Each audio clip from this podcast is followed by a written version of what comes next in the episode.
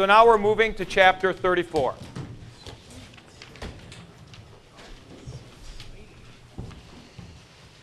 And as I said when we did chapter 33, we're doing this. Uh, we're doing this in two parts, just so we can kind of get a handle on the morphology a little bit easier. And uh, I think this is a good thing. The, uh, uh, the mi verbs are actually very, very frequent in the New Testament. Much more frequent than other elementary textbooks would ever allow you to believe. How many of you in here use Machen before? Anybody have that old book?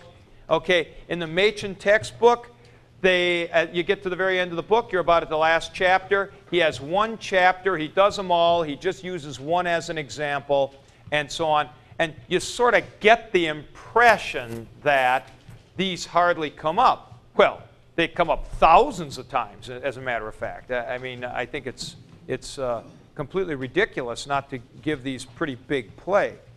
So, um, what we're going to do here is uh, we're going to do the uh, middle and passive forms now. This makes it much more difficult for Rob, who now can't parse them simply by looking what chapter they're in. Um, so, um, uh, let me just check here. Hold it. Uh, somebody have a, the schedule at hand here? Oh, okay, good. Thank you. Oh, yeah. Oh, this is great. Look at this. This is like somebody in prison. You kind of okay. Now, um, thank you. Thank you. That's very good. All right. Now, um, on here, if you've got the uh, schedule here, you will notice that for, and this is one of the reasons, I, I guess I could just put it this directly. This is why we met on the 4th uh, of July. Because this is going to give us 33, 34, and 35 we'll be able to take two days with which is the last of the mi verbs. I mean, this is a morphology uh, set of chapters, and it's very important that you get these down, and it, it's good to maximize this. This chapter is not nearly as complex as the presentation we made last time, and look at pages 232 and 233. How much more straightforward could you get than this? You basically have the did in the first principal part. You have the short vowel, or for tithemi, tithe, and you put my, psi, tai, methasthe, untai right on. No contraction, right?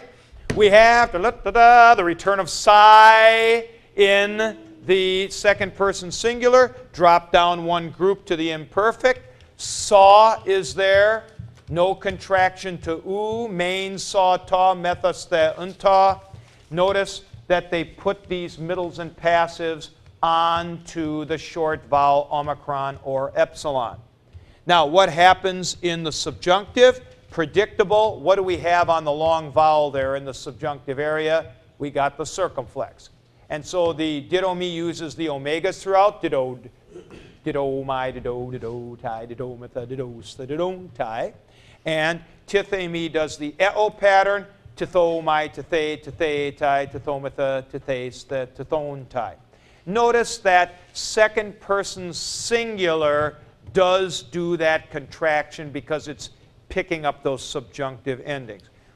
Notice how nice the infinitives are. Didasthai, tithasthai, regular sthai ending, put right onto the stem. What could be easier than the participles? Dida, uh, hamburger helper, ending didominus. I mean, it's real, real straightforward.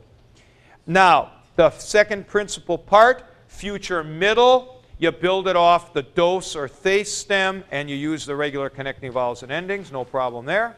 Turn the page.